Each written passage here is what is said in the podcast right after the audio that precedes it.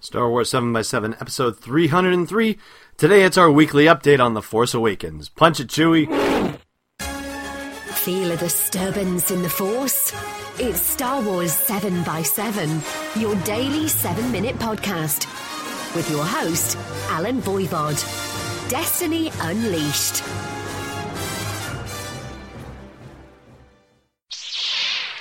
Hey, Rebel Rouser. Allen Voivod here with you, and welcome to Star Wars 7x7.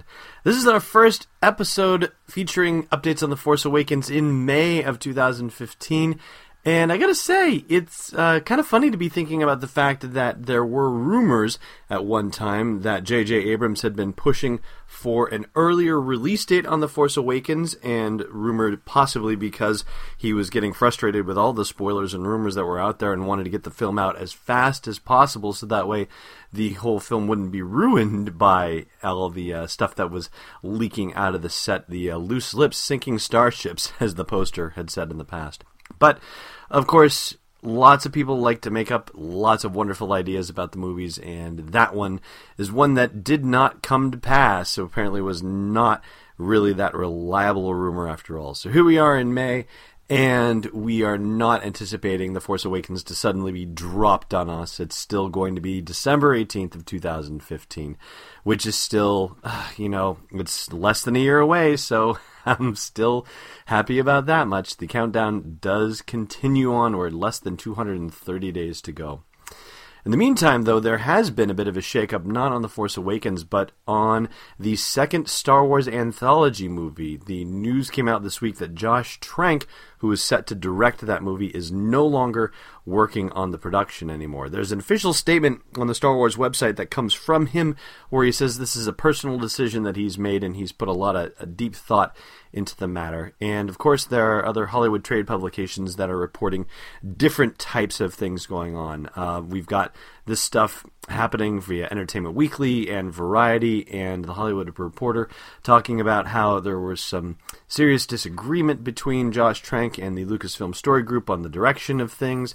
There was also, uh, you know, rumors supposedly that uh, 20th Century Fox did not have the uh, smoothest of roads working with Josh Trank on the Fantastic Four movie that's coming out later this year, and Simon Kinberg, who is involved with the Lucasfilm Story Group and on the production of the Star Wars anthology movies, is also um, working with Josh Trank on Fantastic Four, and possibly may not have enjoyed working with him on that to the degree that he started to question whether he wanted to work with Josh Trank on the Star Wars anthology movie. Now, again, all of this is being reported in uh, in Hollywood trades via insider sources and all this fun stuff. And I can't say that I personally am that versed with the Hollywood film industry to know what kinds of things we can rely on or not. So I will post links for the Entertainment Weekly and Hollywood Reporter and Variety uh, magazine stories that have surfaced about this, and you can draw your own conclusions. Personally, um, you know, any bump on the road is not necessarily a good thing as far as I'm concerned. Um, I'm going to just take the we'll see attitude, though, and hope that it's ultimately going to be for the best. It's sorry to I'm sorry to see that there is any kind of bump in the road, but hey, that's what happens. In the meantime, there have been other updates happening with The Force Awakens itself. One of them comes from the folks at Del Rey, and we talked about this at, um, possibly during one of the uh, Star Wars Celebration extended episodes, and possibly during one of the uh, video broadcasts that we had been doing during then. But that um, Del Rey was going to release Rise of the Empire, a paperback that bundled up both the A New Dawn book and the Tarkin book, along with three short stories that were going to be all new, and some of which would bear on the whole run up to The Force Awakens. Well, it turns out that they have announced that it's um, coming out with. Uh, three original stories by Melissa Scott, John Jackson Miller, and Jason Fry. So we have another little bit of information in that direction.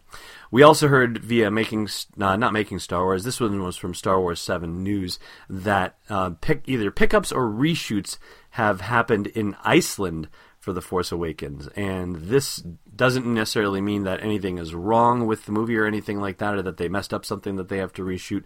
Supposedly, according to the analysis there, it just means that, you know, maybe they had just a, a couple little things to clean up, just uh, little gaps to fill in where, you know, they needed an extra, you know, shot of somebody from a distance or something like that. There are, if you check the link at the blog post of the show's episode, rumors about what that planet might be um, that's represented by the um, by the shooting location Iceland. So understand that if you click that link, you are going to be straying into some potential rumor and spoiler territory that you don't want to be touching. And then the last thing does in fact come from makingstarwars.net. And don't worry, you do not have to plug your ears right now because I'm not going to give any spoiler stuff away on the podcast here. It is linked at the blog post for this show's episode if you are the kind of person who wants to dive into it. But it is a post on the emotional state of Han Solo in The Force Awakens, and it attempts to tie together a number of rumors and spoilers to give a rather sharp picture of some of the events in the movie and some suppositions on who characters may be and may be related to and all that fun stuff. So if you're willing and daring, it's there for you to dive in. This episode is sponsored by One and One. They've been our web host since 2006.